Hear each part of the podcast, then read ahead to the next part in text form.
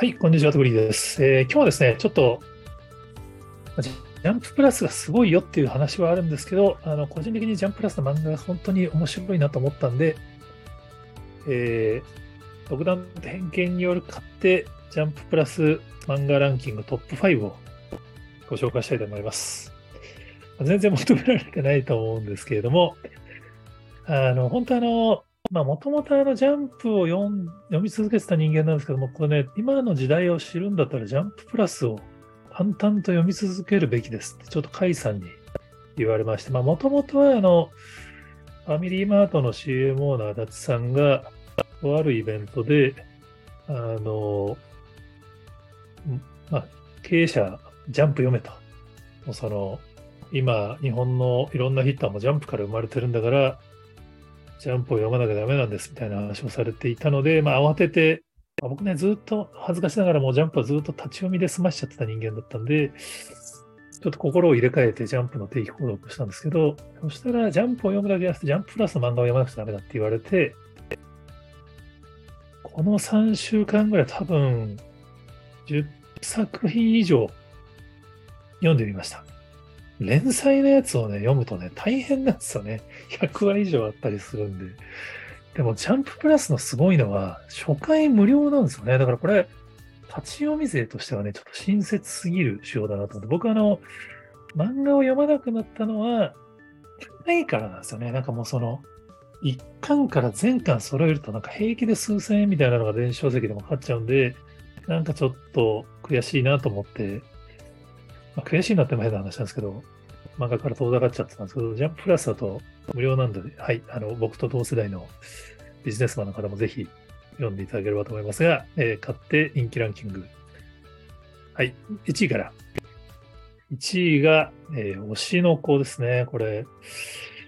この推しの子はね、正直ちょっと絵面見たときにはこれ絶対僕向けじゃないなと思ってたよね。どっちかっていうと女子漫画っぽい漫画なのかなっていうのは、これは僕向けじゃないなって思ったんですけど、まあ、この漫画はすごいっていうサイトで、あえっと、賞かな？この漫画はすごい2022の7位に入ってたんで、結構読むのは後半でした。5作品目ぐらいに読んだんですけど、まあ、衝撃を受けました。これはすごいです。芸能界がベースになっている漫画で、結構ね、あの、実話に基づいた話とかが出てくるのが、まあ、こういうのが大好きなんですよね。あの、まあ、一番あの印象的だったのが、まあ、そのテラスハウスを、まあ、ベースにしたようなストーリーがあって、まあ、ちょっとそのいわゆるこう、炎上騒動があるんですけど、みたいなくだり、ほんとちょっとグッときちゃって、これ一番ですね。まあ、僕はあの、まあ、少年ちゃんプラスにもありますけど、あの、左利きのエレンっていうその広告業界をベースにしている漫画も好きなんですけど、こういうあの、業界もの漫画が好きな人はこの推しの子おすすめです。はい、どんどん優勝。第2位ですね。この怪獣8ですね。シンプルに漫画としては、もうこれが一番好きですね。これもあの、この漫画がすごい2022で、上の方、3位だったかな ?4 位だったかな？忘れました入ってるんですけど、絵とかね、ストーリーはもこれが一番好きですね。もうその、僕の好きなタイプです。これはね、面白いです。あの、なんだろうなまあ、言うとネタバレになっちゃうんで、今読んでない人向けに言いませんけど、まあ、まあ、怪獣なんですよね、主人公がね、怪獣8号ですからね。このやっぱり主人公が従来の敵側っていうのが結構ジャンププラスの傾向な気がしますね。その、ジャンプだとどっちかというと主人公はヒーローなのに、ジャンププラスだとどっちかというとそのチェンソーマンといい、どっちかというと悪魔とか怪獣とか、この敵側が主役っていうのは、ちょっと大人向けになってるのかな、ジャンププラスが。はい。で、第3位ですね。第3位が、ダンダダン。タイトル見たときにダンダダン。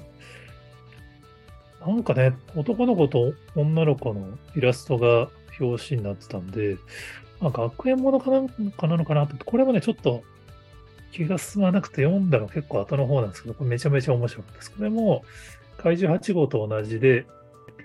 絵もストーリーも好きなタイプですね。あの、まあ、オカルトものなんですけど、結構ね、ちょっとマニアなオカルトないと知らない話とかも出てきて、僕結構ね、あのそういう SF オカルト系好きだったんで、ハマりました。いいです。はい、なんだな。これもこの漫画すごい2020の、これ4位ですね。怪獣8号が3位なんで、まあ結局、この漫画がすごい入ってるやつをトップ3で読んでるだけじゃねえかって話なんですけど、はい。4位ですね。4位。ハイパーインフレーションですね。これは多分進められなかったら読まなかったと思いますね。イラストのトーンは僕実はあんまり好きじゃない。すみません。あの失礼な言い方になっちゃうんですけど、ちょっと苦手な感じだったんで、自分だけだったら読まなかったんですけど、これはその少年ジャンプラス読めって言った甲斐さんが、スカイハイさんが大賛さんだというので、スカイハイウォッチャーとしてはこれ読まなきゃいけないっていうことで、読んだ。これ面白いんですよね。すごいっす。その、ハイパーインフレーションってインフレがテーマですかね。漫画でインフレがテーマって意味わかんないじゃないですか。でね、なんかその古代の世界みたいなところから始まると、もう何のこっちもよくわかんないですけど、偽札を作るところともね、まあ、ちょっと読んでください。ここ面白いです。まだ業界ものっていうか知識ものですかね。なんか、ドクターストーンとかに近いかもしれないですけど。はい、第5位。ゲーマー王ですね。これ、まあ、ハイパーフレーションとゲーマー王は、あの、この漫画すごい入ってない漫画ですけど、ゲーマー王はだからまだ最近始まったばっかりなのかな。これはもうゲーマーとしてちょっとあの、絵とテーマが好きっていうのをシンプルに、めっちゃ今後は楽しみな漫画ですね。あの、まあ、イメージとしてはソーダートオンラインに近いかなっていう感じで、でもね、ちょっとね、めちゃめちゃ設定が死にゲーなんですよね。これ、大丈夫？登場人物足りるっていう感じの死にゲーなちょっとどうなるのかドキドキしながら読んでます。ということで、はい、5作品。まあ、絶対読んだ方がいいのは多分それ以外にもルックバックとかチェンソーマンとか、あとタコピーの現在とか、この漫画がすごい、この、1位になったり3位になったりしてる作品があるんですけど、まあ、ルックバックは僕すごい好きなんですけど、ちょっとこれ読み切りに近いから、あの、5トップ5には入れなかったんですけど、チェンソーマンとかタコピーの現在はすごい人気なんですけど、ちょっとね、あの昭和的漫画に慣れてしまった人間からすると、ちょっとテーマが重すぎて、きつかったっす。ちょっとね、タコピーの現在とかもめちゃめちゃ人気あるらしいんですけど、ちょっと重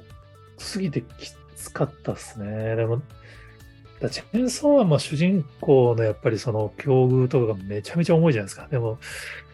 こういう漫画が共感を得るっていうのがやっぱこの今の時代だっていうことなんだなっていうのを思い知る上でも読んだ方がいい